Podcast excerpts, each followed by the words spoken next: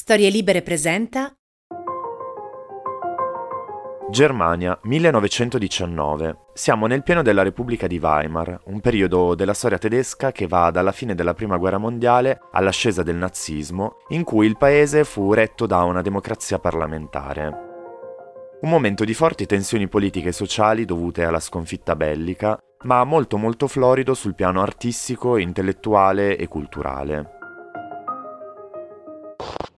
Sono gli anni dell'avanguardia espressionista di Nolde, Kirchner e Otto Dix in pittura, di Bertolt Brecht a teatro e di Alfred Döblin e Thomas Mann in letteratura. Per quel che riguarda il cinema, è nel 1919 che esce nelle sale quello che è considerato il primo film LGBTQ della storia del cinema, Anders als die Andern, diversi dagli altri. Ed è proprio di questa pellicola che vi voglio raccontare oggi. State ascoltando Confetti, il podcast che esplora le curiosità più nascoste, bizzarre, ma non meno importanti di quello che è il variegato prisma di gusti e colori queer.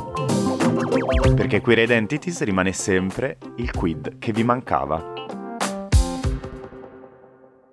Diversi dagli altri, nasce dalla collaborazione tra il regista e sceneggiatore Richard Oswald e lo psicologo Magnus Hirschfeld, sessuologo attivista tra i pionieri del movimento di liberazione omosessuale. Venne persino proiettato nelle sale grazie alla fine della censura, che proprio a seguito delle polemiche causate da diversi dagli altri, le cronache raccontano di fischi, manifestazioni e addirittura scioperi, fu rapidamente ripristinata l'anno successivo nel 1920. La distribuzione nei decenni rimase così legata al solo ambiente medico e il film è arrivato a noi in frammenti. Considerato perduto per decenni, bisognerà aspettare il restauro curato dal Film Museum München del 1998 che intervenne sul metraggio superstite e permise di far rivivere il dramma di Paul e Kurt, il cui amore è compromesso dall'ignoranza, dal pregiudizio e dal conflitto da parte delle figure familiari. I frammenti sopravvissuti e rimontati non corrispondono però alla sinossi originale del 1919. A cambiare è soprattutto il finale. Lo diciamo subito, anche se probabilmente lo avrete intuito. In nessun caso c'è lieto fine. No spoiler. Se volete vederlo, dura 50 minuti, al momento è disponibile gratuitamente su Vimeo. È ovviamente un film muto in bianco e nero. I protagonisti sono Conrad Veidt, che sarebbe diventato famoso con il gabinetto del dottor Caligari e Casablanca, e Reynold Schunzel, il cattivo di Notorious di Alfred Hitchcock. La storia è piuttosto semplice. L'amore tra un famoso violinista e uno studente, un amore prima ostracizzato dalle famiglie dei due e poi da un terribile ricatto, finisce in tragedia. Curioso è il personaggio del dottore di uno dei due protagonisti, interpretato dallo stesso Magnus Hirschfeld, che ricopre un ruolo funzionale non tanto al progredire della trama quanto alla trasmissione di messaggi didascalici rivolti al pubblico. Parlando ai genitori di uno dei due protagonisti, dice non dovete condannare vostro figlio perché è omosessuale. Egli non deve essere incolpato per il suo orientamento. Non è sbagliato e neppure dovrebbe essere un crimine. In realtà non è neppure una malattia, semplicemente una variazione ed è una delle più comuni di tutta la natura. O ancora a uno dei due protagonisti dopo che questo ha provato a farsi curare da un ciarlatano.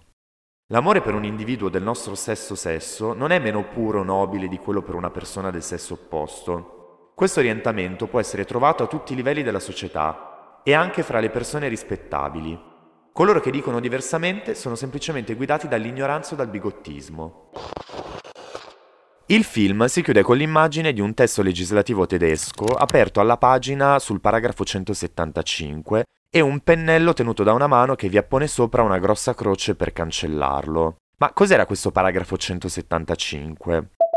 Nonostante la Germania di quegli anni fosse una sorta di Bengodi in cui vivere abbastanza liberamente la propria sessualità, L'omosessualità nel paese era proibita da un articolo del codice penale, il 175 appunto, che sebbene non venne praticamente mai impugnato in quegli anni, fu la base legislativa sulla quale però si fondarono le persecuzioni naziste dopo l'elezione di Hitler.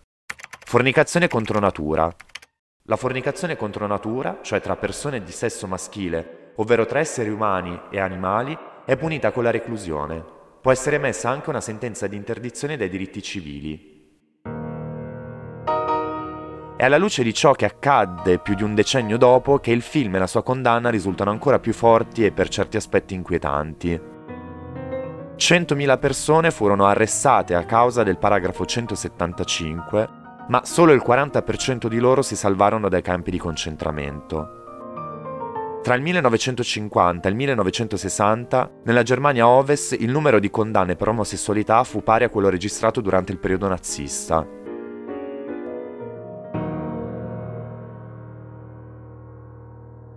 Per un'abrogazione completa della legge bisognerà aspettare il 1994. E nonostante a delle giuste e ovvie conclusioni si fosse già arrivati all'inizio del Novecento, come testimonia questo preziosissimo film, purtroppo ancora oggi c'è chi crede che dovremmo sentirci diversi dagli altri.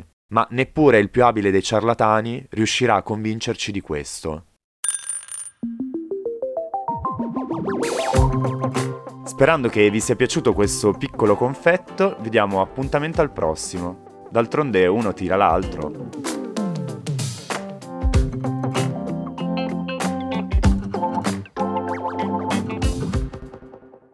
Quid è un podcast di Paolo Armelli e Daniele Biaggi, post produzione audio di Cecilia Belluzzo. Una produzione storielibere.fm di Gianandrea Cerone e Rossana De Michele.